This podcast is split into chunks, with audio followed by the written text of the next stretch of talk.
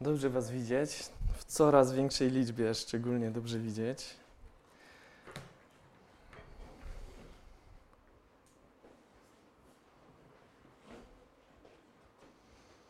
Cieszę się też, że Kościół żyje, że, że tyle osób wyszło podzielić się tym, co, y, co przeżywa w życiu. Y, Dziś zacznę od takiego pytania. Czy żyję odpowiedzialnie? Czy żyję odpowiedzialnie? Y, Wszystkim, którzy y, wiedzą cokolwiek na temat y, sportu, chciałbym zarzucić takie porównanie.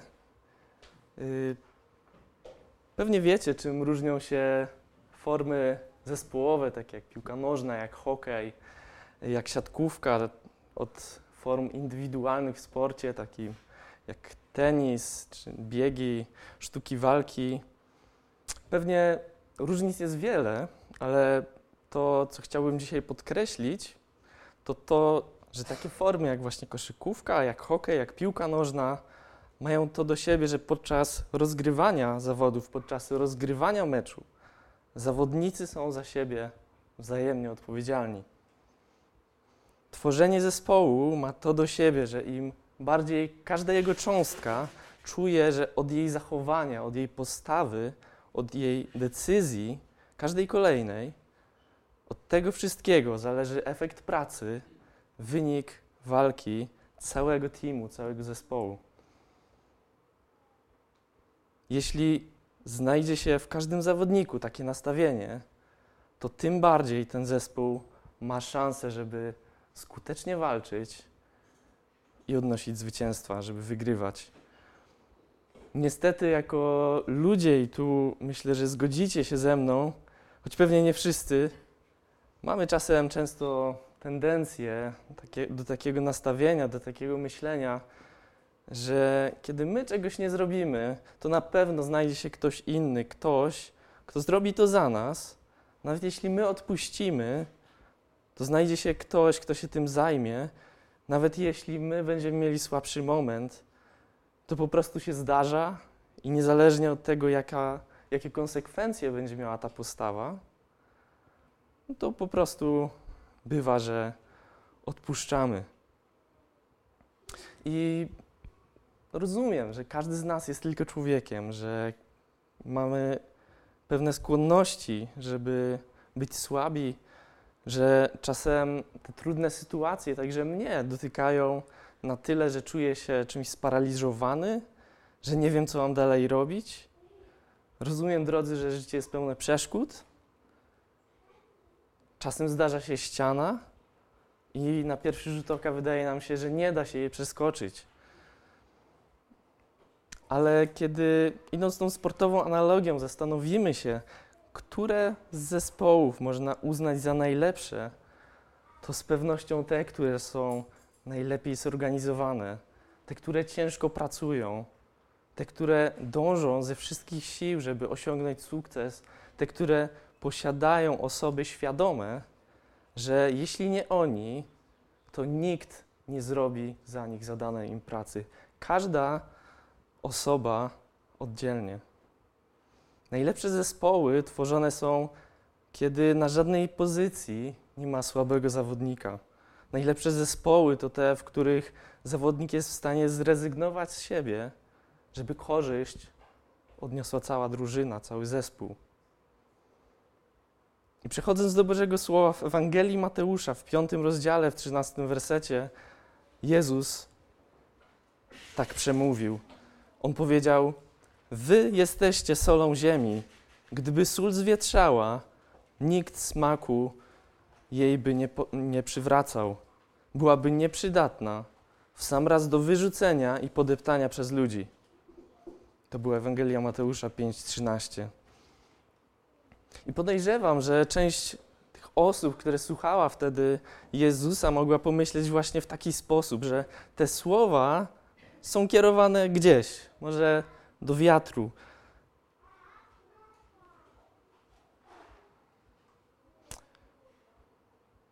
Mogli sobie pomyśleć, Panie Jezu, Ty mądrze mówisz, ale ja wracam do swojego życia. Wierzę jednak, że gdyby Jezus rozmawiał z każdą z osób, która się tam znalazła oddzielnie, z osobna, to to przesłanie nie różniłoby się za wiele. To przesłanie Jezus, które miał, miał do każdej z osób, która go słuchała, która była wtedy podczas tego kazania. I wiesz, że w tym słowie, które przeczytaliśmy, Jezus też mówi do mnie i do ciebie. Więc jeśli miejsce w życiu, w którym aktualnie jesteś, ma smakować Bożą obecnością, jeśli miejsce, w którym żyjesz, ma przypominać niebo, choć w małym ułamku, drodzy, to ty, jako jego uczeń, jako jego uczennica, jako osoba, która chce naśladować Pana Jezusa, to ty jesteś odpowiedzialny, odpowiedzialna, żeby być tą solą i żeby świecić. Żebyśmy się też y, dobrze zrozumieli, zgadzam się z takim stwierdzeniem, które wypowiedział w pewnym momencie Jan Chrzciciel, mówiąc, to jest Jana 3,27, człowiek nie może wziąć niczego, jeśli nie jest mu dane z nieba. Tak więc moja ręka jest w stanie sięgnąć tak daleko, jak tylko Bóg pozwoli. Nie zrobię, nie zrobisz w życiu ani jednego kroku więcej, o ile Bóg nie wyrazi na to zgody. Ale to wyzwanie Jezusa nie wybrzmiało bez powodu. On nie powiedział tego w roli żartu. Wypróbujcie, ja wam i tak nie pozwolę, żebyście świecili. Zależycie w stu procentach ode mnie, więc nawet jeśli wasze wysiłki będą daremne, będę miał po prostu przy tym dobrą zabawę. Drodzy, na ziemi mamy swoją rolę do odegrania. W Rzymian 8, 28 możemy przeczytać, a wiemy, że z tymi, którzy miłują Boga, wszystko współpracuje ku dobremu. To jest z tymi, którzy według Jego postanowienia są powołani.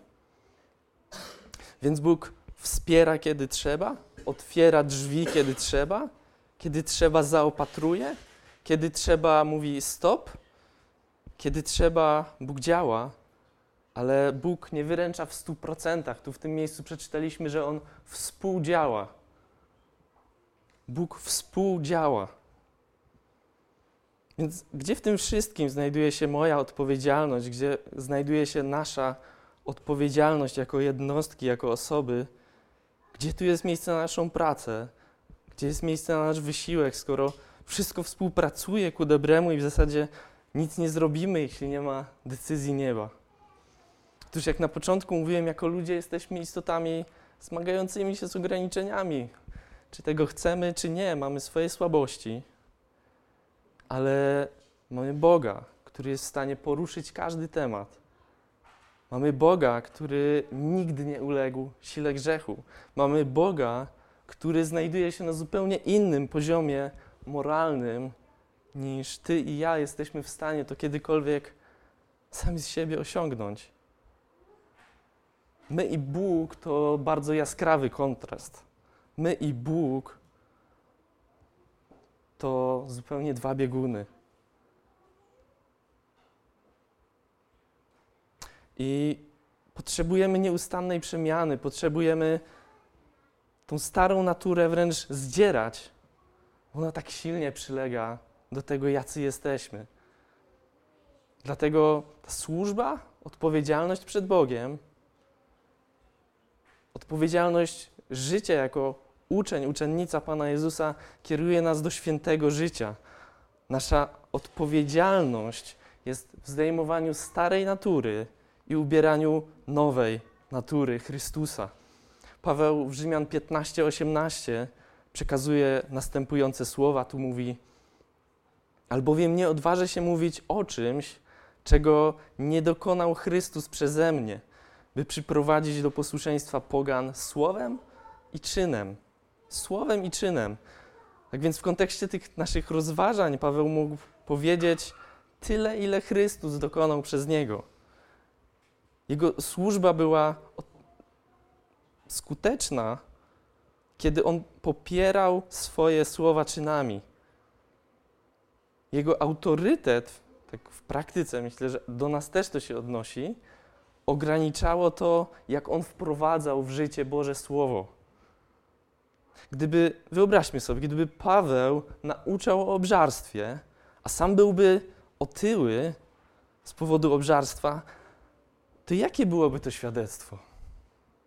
Gdyby Paweł nauczał o czystości seksualnej, a sam byłby osobą, która jest znana z lekkiego traktowania tematu, to jakim on byłby autorytetem?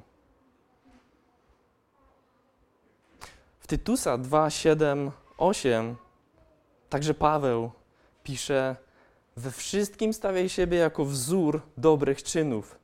W nauczaniu okazuj prawość, powagę, czystość, słowo zdrowe, nienaganne, aby przeciwnik został zawstydzony, nie mając nic złego do Was do powiedzenia. Tak więc, czy mogę dziś z czystym sumieniem powiedzieć, że Chrystus na tyle we mnie działa, że jestem dla innych wzorem? Może gdzie tego mi brakuje? Czy w moich życiowych sytuacjach znajduję elementy świadectwa, świadectwo, by powiedzieć: O tak, tak warto zrobić. To jest dobry przykład, bo widziałem, że Bóg przyznał się do tej decyzji. Czy może szukam wymówek, że jestem pełny słabości, że nigdy nie osiągnę ideału? Czy może walczę o to bycie święty? Czy mam pokój, że w tym jak żyję nie staję się zgorszeniem dla tych, którzy są szczerze wierzącymi ludźmi wokół mnie? Czy jestem wyzwaniem dla pokolenia, w którym jestem? Czy jestem wyzwaniem dla współpracowników, których mam? Czy moje życie daje do myślenia mojej rodzinie, moim znajomym? To są trudne pytania, jednak kiedy przechodzimy przez Boże Słowo, można zauważyć, że Bóg nie zadaje prostych pytań. Bóg zadaje zawsze pytania, które są bodźcujące. I koniec końców wierzę, że prowadzą nas do pokoju. Takie stwierdzenie robić różnicę. Ten, kto robi różnicę, tak określa się grę zawodnika, który potrafi wybić się ponad poziom swojej drużyny. Nawet jeśli twój kolega gra słabo, ty dajesz impuls. Ty dajesz impuls do walki. Ty bierzesz odpowiedzialność za wynik na przykład. Więc możemy dziś zadać sobie to pytanie, czy robię różnicę? Czy robisz różnicę w kontekście pracy dla Królestwa Bożego? Czy jestem taką osobą, która daje impuls? Kiedy Jezus mówił do uczniów, by byli solą ziemi, to powiedział też, to jest Mateusz 5:20, mówię bowiem wam, jeśli wasza sprawiedliwość nie będzie obfitować bardziej niż uczonych w piśmie i faryzeuszów, to z pewnością nie wejdziecie do Królestwa Niebios. Jako Kościół, ale przede wszystkim jako każda jednostka z osobna, każda osoba oddzielnie, mamy odpowiedzialność, żeby być wyzwaniem dla ludzi, którzy są wokół nas, żeby być wyzwaniem dla naszego pokolenia. Kiedy Jezus rozsyłał swoich uczniów, żeby, tak obrazowo mówiąc, rozszerzali granice Królestwa Bożego o kolejne zbawione osoby, to powiedział im, to jest Mateusz 10:16, posyłam was jak owce między wilki. Bądźcie zatem przebiegli jak węże i niewinni jak gołębie. Tu widzimy, że ta natura ucznia Pana Jezusa ma dwie bardzo niesamowicie skrajne mm, aspekty, które pozornie są ze sobą sprzeczne, bo gdzie do gołębia, a gdzie do natury węża. Jednak widzimy tu, że żaden z tych aspektów z osobna nie wypełnia całkowicie tego polecenia Pana Jezusa. Tak więc przeanalizujmy te aspekty. Zacznijmy od niewinnie jak gołębie. I to słowo niewinny to jest greckie akeraios, które znaczy prosty, szczery, czysty, pojawia się w Biblii tylko trzy razy. Niewiele. Poza tym fragmentem, mm, który przeczytaliśmy, mm, znajdziemy m.in. to słowo w Rzymian w 16 rozdziale i tam 19-20 werset mówi tak. Natomiast wasze posłuszeństwo jest znane wszystkim. Cieszę się z Was, zatem i chcę, abyście byli mądrzy w każdej sprawie i czyści wobec zła. I to słowo czyści wobec zła to jest to właśnie akeraios, to jest to, co określa naturę gołębia. I kontynuując, a Bóg pokoju szybko zetrze szatana pod waszymi stopami. Inne miejsce, w którym pada to słowo, to Filipian, drugi rozdział. I tu przeczytam od 14 do 16 y, wersetu. Tu będziemy się poruszać w tej okolicy. Wszystko czyńcie bez szemrania i powątpiewania, abyście stali się nienaganni i szczerzy jako dzieci Boga, niewinni wśród rodu wynaturzonego i przewrotnego, w którym jesteście widoczni jak światła na świecie, zachowując słowa życia. I wszystkie te fragmenty, które zawierają to słowo keraios, prosty, szczery, czysty, one wskazują właśnie na niewinność, na czystość. Tam widzimy brak rozdwojenia, brak pomieszania dobrego ze złym. I ten fragment z Rzymian pokazuje też, jakie skutki będzie miała taka postawa, bo czytamy, że Bóg pokoju szybko zetrze szatana pod waszymi stopami. Zobaczmy, jaką wielką wartość ma to czyste życie. Zobaczmy, jak istotna jest ta wskazówka, którą Jezus dał uczniom, kiedy wysyłał ich na misję. W praktyce ten temat świetnie ujmuje także Paweł w liście do Rzymian w 12 rozdziale i 17 wersecie. I tu celowo chciałbym zrobić taką y, uwagę na wybrzmienie tego wersetu w przekładzie Biblii Warszawskiej, bo tu jest on dla mnie nieco niejednoznaczny, przynajmniej na pierwszy rzut oka.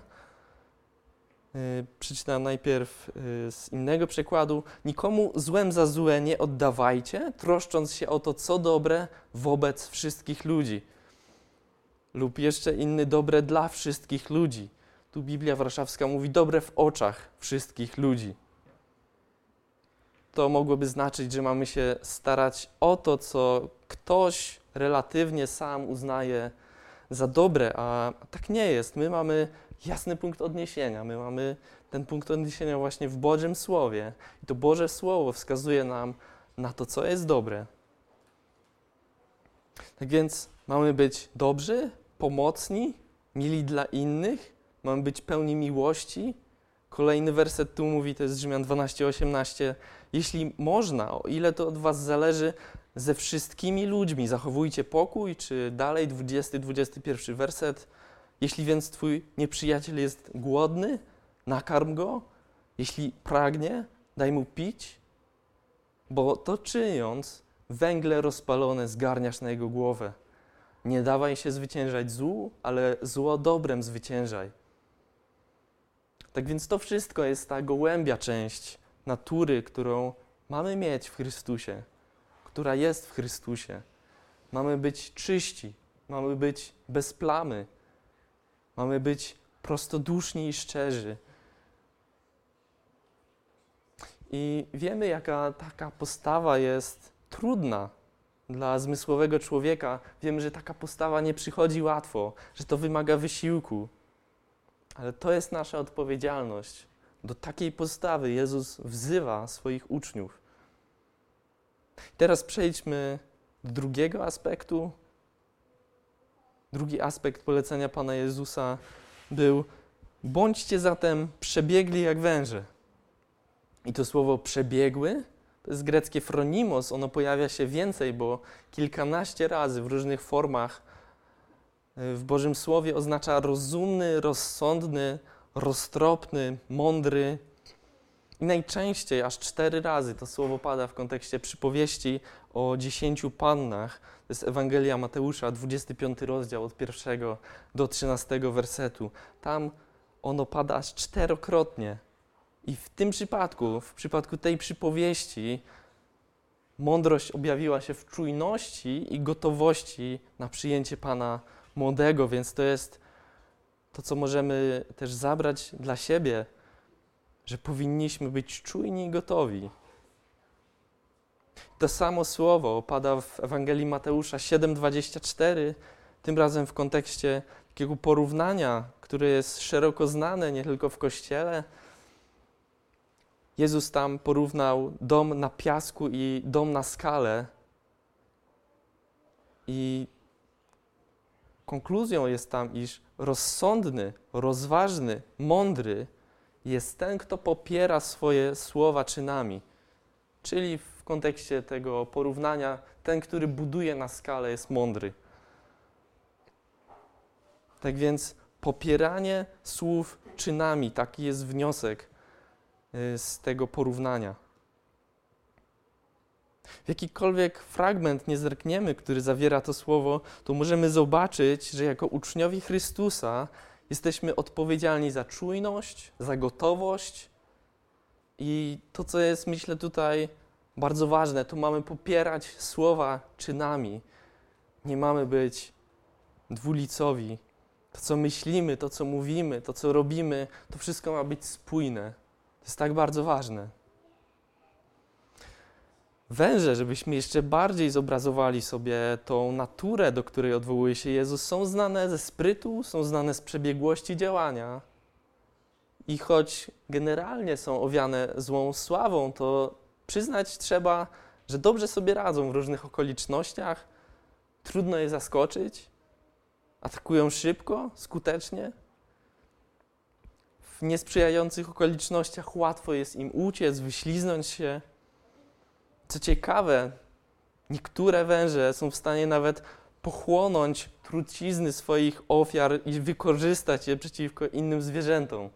Więc to są naprawdę niesamowite stworzenia, które w starożytności były symbolem przebiegłości i mądrości. I myślę, powinniśmy pamiętać o tym, y, patrząc na ten fragment, w którym Jezus posyła swoich uczniów. Przebiegłość i mądrość. Słownikowo roztropny to inaczej ten, który działa z namysłem, ten, który działa z rozwagą, ten, który jest odpowiedzialny, mądry w tym, czego się podejmuje. Więc jak mamy połączyć tą naturę węża i naturę gołębia? Być może nadal te dwie natury są dla nas sprzeczne, ale w tym kontekście, w kontekście tych słów, które konkretnie wykorzystał Jezus do opisu y, węża i gołębia, możemy zobaczyć, że mamy być czujni i mądrzy oraz nienaganni i czyści. To są te cechy, które powinniśmy mieć jako Jego uczniowie. Więc czujni, mądrzy, a także czyści, nienaganni. I tu chciałbym tak wyraźnie podkreślić i powiedzieć, że natura sługi Bożego nie oznacza odpowiedzialności za to, by z każdym dobrze nam się układało. Ten aspekt gołębia wskazuje na czystość, nie na niejakość. A czystość, tak wierzę, jest bardzo wyrazista, jest jasno określona, ma swoje jasne ramy. Czystość to nie niejakość. Czystość jest bardzo jasna. Czystość wyraża się konkretnymi czynami, konkretną moralnością. W Ewangelii Łukasza 6:26 możemy przeczytać: Biada wam, ilekroć wszyscy będą mieli o was dobre zdanie, bo takie ich ojcowie mieli o fałszywych prorokach. I dziś też możemy się zapytać, czy my chcemy być znani, wspominani jako ludzie, z którymi zawsze dało się dogadać, ja jestem świadom, że z pozoru to jest bardzo dobra cecha i w większości sytuacji jest naprawdę świetna cecha, że potrafimy mieć dobrą komunikację, nie jesteśmy problemowi. Niemniej, kiedy brakuje nam moralnych granic, to stajemy się jak ludzie, którzy żyją bez Chrystusa.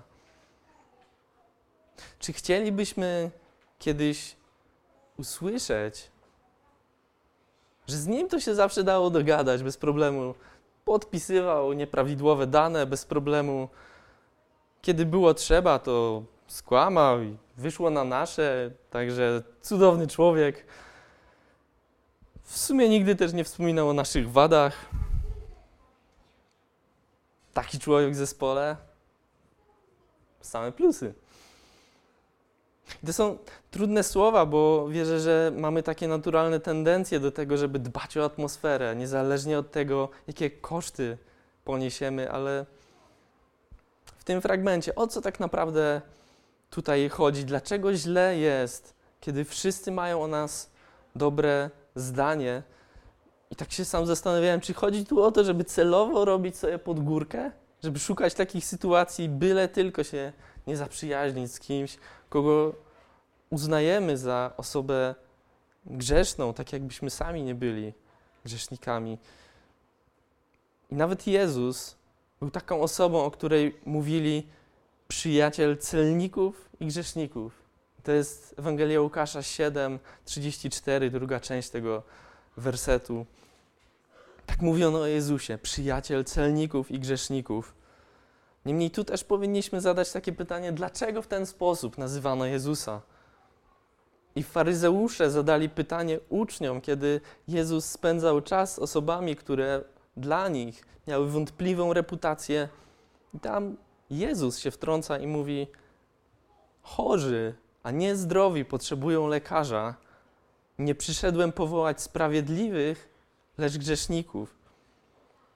Tak więc Jezusa nazywano przyjacielem celników i grzeszników, ale to, do czego prowadziła ta relacja, to było dostrzeganie ich problemu, dostrzeganie grzechu, odnoszenie się do tego, co było ich największym problemem.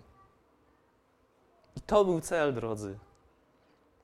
Nie dobra atmosfera, choć to jest często ważne, niedobre kontakty na przyszłość, ale ukazanie problemu grzechu, odniesienie się do niego.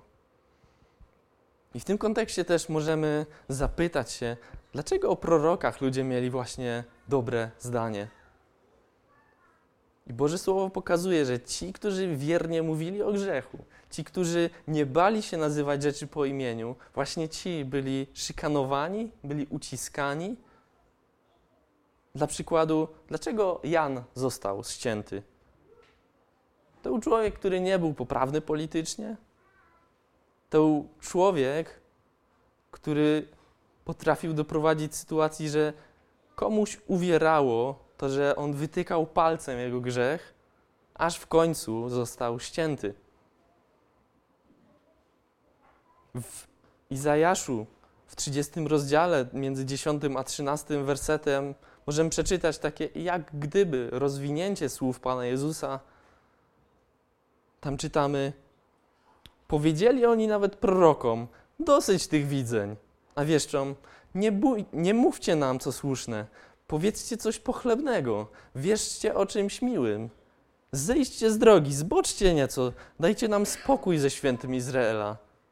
Dlatego tak mówi święty Izraela, ponieważ odrzuciliście to słowo, a ufacie naciskom i polegacie na kłamstwach, Dlatego wina za to zaciąży nad wami. Więc ci prorocy, którzy się ugięli, którzy nie byli wyzwaniem w kontekście grzechu, oni zawodzili w podstawowym zadaniu. Oni zaniechali wiernego przekazywania tego, co miał Bóg dla narodu, przekazywania Bożego Słowa, Bożych rad, często Bożych ostrzeżeń, a w konsekwencji później niestety dla nich i Bożego Sądu. Oni pomijali temat grzechu i to miało dramatyczne konsekwencje dla ludzi, którzy mieli usłyszeć to niewygodne przesłanie. I czy nie to jest naszą odpowiedzialnością wobec świata? Jako sól ziemi mamy być właśnie wyzwaniem. Sól ma taką niesamowitą właściwość, jest świetnym konserwantem i kiedy nie było jeszcze lodówek, kiedy nie było bezonesanu sodu, kiedy nie było różnych y, innych y, środków, które y, chroniły żywność przed y, brakiem zepsucia na dłuższą metę. Używano między innymi właśnie soli do tego, żeby zakonserwować żywność i ochronić ją przed zepsuciem. Ponieważ naturalnie, jak wiemy, wiele elementów żywności nie jest w stanie przetrwać y, przez wiele tygodni czy miesięcy, jeśli nie zostaną pewne procesy mikrobiologiczne zatrzymane. I jako sól ziemi mamy być właśnie wyzwaniem, mamy być tym, co pokaże światu, co zakonserwuje pewne serca przed zepsuciem. W Jeremiasza 5:30, 31 możemy przeczytać Rzeczy okropne i wstrętne dzieją się w tym kraju. Prorocy prorokują fałszywie. Kapłani rządzą tak, jak im wygodnie, a mój lud nawet to lubi. Co jednak zrobicie, kiedy, gdy nadejdzie kres? Więc dopóki jest dobrze, to jest dobrze, ale kiedy życie zaczyna się walić, kiedy zaczyna się robić pod górkę, kiedy możemy tak mocno odczuć te skutki grzechu, to niestety dopiero wtedy jest nam często żal. Mówimy, że mądry Polak po szkodzie, niestety po. Po co takie sytuacje? My, jako słudzy Boży, jesteśmy rozliczani przed Bogiem za to, na ile jesteśmy wyzwaniem w kontekście grzechu, w kontekście świętego życia. I to jest nasza odpowiedzialność. Nie wiem jak wy, ale ja bardzo lubię słuchać o prawach, które mi przysługują w Chrystusie, o wolności, jaką mam w Chrystusie, o radości, którą mam w Chrystusie, o pokoju, który mam, kiedy żyję w Chrystusie. Ale nieco trudniej jest mi spełniać obowiązki. Nieco mniej miło jest mi robić to, co Boże Słowo określa, że jest moim, moim zadaniem. A odpowiedzialne życie, do którego mm, nawołuje Boże Słowo, wiąże się z wypełnianiem obowiązków. Jednym z takich miejsc, które lubimy powtarzać, to jest 1 Piotra 2,9 i tam jest napisane: Jesteście rodem wybranym, królewskim kapłaństwem. To jest piękne, że Bóg nazywa swoje dzieci rodem wybranym, królewskim kapłaństwem. Ale kiedy czytamy o obowiązkach, to jest nam trudno w 100% się z nimi utożsamić, a akurat ten werset jest umieszczony, to jest drugi rozdział pierwszego listu Piotra, w takim kontekście bardzo niewygodnego przesłania. My lubimy słuchać miłych rzeczy, które nie wymagają od nas żadnej zmiany. Ale życie z Chrystusem to jest życie, w którym cały czas jesteśmy bodźcowani, choć cały czas też mamy Boże pocieszenie i Jego pokój, żeby nie upaść i móc efektywnie iść dalej. Myślę, jest, jest dalej taki fragment jednego z proroków, że nie tylko w Izraelu przychylnie by, by, by spojrzano na, na takie słowa, na taki rodzaj kapłaństwa, jaki zaraz przeczytam, to jest Michała 2,11. On tam mówi, gdyby jakiś człowiek, lekkoduch i oszust kłamał, prorokuję ci, nalej mi wina lub piwa, oto byłby kaznodzieja właściwy dla tego ludu. I myślę, że dziś też wielu chętnie przyjęłoby taką radę z Bożego Słowa od kaznodziei. Czujesz się źle?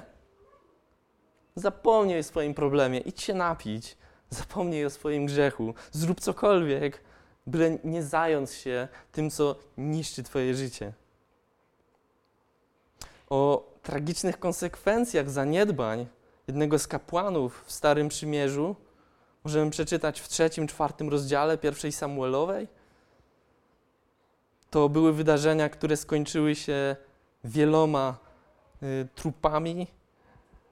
I finał całego tego okresu zaniedbań, bo mowa tu o Helim, względem służby kapłańskiej, względem swoich synów Hofniego i Pinechasa, to jest przykład braku dbania o Boże obowiązki, który nie obciążył tylko ich rodziny, który nie obciążył tylko ich samych, ale doprowadził do dramatu w wielu obszarach, bo tam zniszczona była sytuacja i rodzinna, i ludzie nie mieli szacunku do Boga przez to, co działo się w kapłaństwie, A dalej, kiedy przyszły, że tak to ujmę, tarapaty, ale tak naprawdę narodowy dramat, kiedy obce wojska pojawiły się przy granicach, oni w tym momencie nie mieli Bożego błogosławieństwa. Tak więc te zaniedbania kapłanów doprowadziły do tego, że nie szanowano Boga. I w momencie, kiedy przyszło spotkać się z ciężką sytuacją, w momencie, kiedy przyszły, lekko to nazywając, starapaty, to oni nie mieli Bożego błogosławieństwa. Jeśli zależy nam na ludziach, którzy są wokół nas, jeśli zależy nam na tym, żeby być uczniem Jezusa tak w pełni, być uczennicą Jezusa tak do głębi. Jeśli chcemy świecić, jeśli chcemy być taką solą, która zakonserwuje te niepotrzebne, te niszczące macki grzechu, jeśli chcemy być światłem i pomocą, jeśli chcemy być odpowiedzialni, jeśli chcemy być takim królewskim kapłaństwem, jakim określa nas Bóg, to niech nasze czyny będą równoznaczne temu, co mówimy. Bądźmy spójni. Weźmy na siebie tą odpowiedzialność i idźmy. W księdze Ezechiela w trzecim rozdziale, w 18 do 20 wersetu możemy przeczytać o tym, jaką odpowiedzialność ma Boży sługa za zadania, które płyną od Boga. Kiedy Bóg mówi, to nie po to, żeby to poszło w eter, żeby to poszło w wiatr. Jako ludzie jesteśmy odpowiedzialni, choć mamy wszechmocnego Boga, to na nas też ciąży pewne obciążenie. Bóg wielokrotnie mówi, że służba wobec Niego wiąże się z odpowiedzialnością, na przykład w czwartej Mojżeszowej, w osiemnastym rozdziale, w pierwszym wersecie. Tam Pan mówi do Arona o odpowiedzialności kapłanów. Nie będę czytał tych miejsc, niemniej wspomnę te odnośniki w Ezechiela 16:43. Tam Bóg w końcu rozlicza naród z ich nieodpowiedzialnego zachowania, nadał pewne prawa, nadał pewne obowiązki, nadał pewne przykazania. I Bóg jest Bogiem, który choć ma wiele miłosierdzia, to jest też sprawiedliwy. Z drugiej strony Biblia pokazuje też historię postaci takich jak Ezdrasz, jak Nehemiasz, jak Daniel, jak też nasz Pan Jezus. I to były osoby, które nie wahały się postawić wszystkiego na jedną kartę.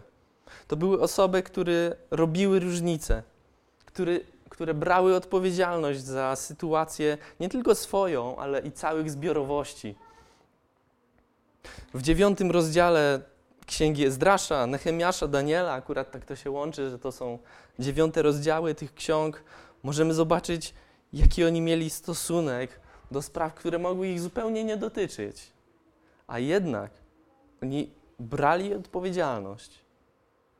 Oni się wyróżniali, oni dawali impuls, oni robili różnicę.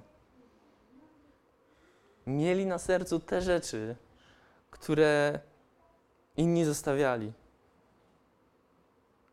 Dziś chciałbym zachęcić do czystego życia, do tego, żeby żyć mądrze, do tego, żeby dawać innym impuls właśnie do świętego życia. Drodzy, bądźmy wyzwaniem, zachętą dla naszego otoczenia, gdziekolwiek żyjesz. Pamiętajmy, że kiedy przyjdzie nam narzekać na sytuację naszej wspólnoty, wierzących, którzy są wokół nas, pamiętajmy wtedy, że przede wszystkim do Ciebie, nie do Twojego sąsiada czy do sąsiadki, Bóg kieruje to przesłanie, żeby być solą ziemi, światłością świata. Nie wiem jak Wam, ale mi tak łatwo przychodzi narzekać na kogoś obok, ale nie na siebie. A kiedy dojdzie do tego, że zainspirujesz się Ty, kiedy dojdzie do tego, że zainspiruje się i cały Kościół. To każda gromada ludzi, która będzie Cię otaczała, gdziekolwiek będzie Kościół w tym codziennym życiu, to może i całe Twoje osiedle, może Twoja miejscowość, może Twoi sąsiedzi, może rodzina. Oni wszyscy będą mieli jakiś punkt odniesienia, jakieś wyzwanie, żeby żyć inaczej. Dziś, tak myślę, brakuje moralnych punktów odniesienia. Jak człowiek ma się zastanowić, czy coś z jego życiem jest nie tak, kiedy brakuje osób, które mają moralne życie, które żyją w sposób miły Bogu, które nie kochają grzechu, nie tylko nie wykonują go, ale nie kochają tego grzechu.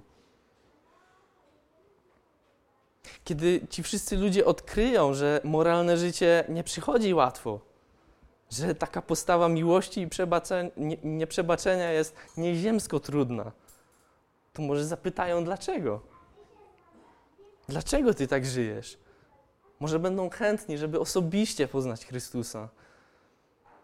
W Ewangelii Mateusza w siódmym rozdziale od 15 do 20 wersetu czytamy tak: Strzeżcie się fałszywych proroków, przychodzą oni do was w owczej skórze, wewnątrz jednak są drapieżnymi wilkami. I co ważne, rozpoznacie ich po ich owocach, bo czy zbiera się winogrona z cierni albo figi z ostu? Podobnie każde dobre drzewo wydaje dorodne owoce, a drzewo zepsute owoc bez wartości. Dobre drzewo nie może wydawać marnych owoców, a drzewo zepsute dorodnych. Każde drzewo, które nie wydaje dorodnych owoców, wycina się i wrzuca się do ognia. Rozpoznacie ich zatem po ich owocach. Widzimy, jak ważne jest to, żeby to, co robimy, jak ważne to jest dla Boga, żeby to, co robimy, pokrywało się z tym, co mówimy, w co wierzymy, co deklarujemy. Bo co z tego, że deklaruję, że jestem Bożym dzieckiem? Co z tego, że określam się jako osoba wierząca, kiedy moje życie nie jest spójne z tym, co określam, co, z czym się utożsamiam? Biblia jest przepełniona bohaterami wiary i choć najchętniej wspominamy tych, którzy byli najbardziej wpływowi, takich jak na przykład Ezdrasz, Nehemiasz, Daniel, to w rzeczywistości z Bożej perspektywy dla Boga nie liczy się to, jak bardzo jesteś wpływowy, ale dla Boga liczy się to, byś był wierny, byś był wierny właśnie tam, gdzie Cię Bóg postawił. Bóg nie wymaga od Ciebie, żebyś nagle zawładnął ewangelizacją całego świata, ale Bóg stawia nas w określonym miejscu i oczekuje swojej wierności właśnie tam. Żeby pokazać ten aspekt Bożej natury, przeniesiemy się jeszcze na chwileczkę, już kończąc do Ewangelii Łukasza. Tam jeden z ewangelistów, właśnie Łukasz, choć jest to też wspomniane w innych Ewangeliach, porusza krótką, ale ważną historię wdowy, która podchodzi do skarbca w świątyni i wrzuca drobną sumę. I podobno według tego przekazu ta podana kwota była warta około 15 minut pracy. Więc to było kilka złotych, może 5 złotych. I co tutaj mówi Jezus? był kontekst, gdy ludzie przychodzili i wrzucali ogromne kwoty. Ona wrzuciła, wyobraźmy sobie, że to było 5 złotych. Tam Jezus mówi, ta uboga wdowa wrzuciła więcej niż wszyscy, dlatego że oni dorzucali do darów z tego, co im zbywało. Ona natomiast w swoim niedostatku wrzuciła wszystko, co miała na utrzymanie. Więc widzimy, że ta wdowa bardzo poważnie traktowała Boga. Ona odpowiedzialnie traktowała to, kim powinna być względem Boga. Więc jak wygląda ta moja odpowiedzialność przed Bogiem? Czy nadaję Bożego smaku i robię innym taki duchowy apetyt na to życie z Bogiem? Czy jestem takim konserwantem dla rozwoju grzechu? Bo mam w sobie Chrystusa, bo dbam o to, żeby było we mnie jak najwięcej Chrystusa. Czy świecę jak lampa, dzięki której inni mogą dostrzec, co się kryje w ciemności? Jak traktuję polecenia Jezusa? Mogę się też zapytać, jak wyglądałby Kościół, gdyby składał się tylko z ludzi, takich jak ja. Jak ten Kościół by wtedy funkcjonował? Czy masz dzisiaj odwagę, żeby zadać sobie takie pytania, czy jestem w dobrym miejscu i czy chcę się zmienić? Czy jestem w dobrym miejscu i czy chcę się zmienić? To jest takie pytanie, które mi kiedyś y, podsunęła moja żona, kiedy robiliśmy sobie takie studium. Czy miejsce, w którym jestem, to jest miejsce właściwe z Bożej perspektywy? I czy jestem gotowy na zmianę, kiedy Bóg już obnaży moje słabości? A z pewnością w każdym z nas są jakieś słabości, skoro czasem robimy sobie wymówkę: Jestem taki słaby, jestem tylko człowiekiem. Drodzy, dziś chciałbym zachęcić do tej walki o świętość na co dzień. Choć mamy łaskę, to w Chrystusie mamy też obowiązki, w Chrystusie mamy też odpowiedzialność, tak więc żyjmy odpowiedzialnie. Korzystajmy z zaopatrzenia, które jest w Chrystusie. Zostańcie z Bogiem. Amen.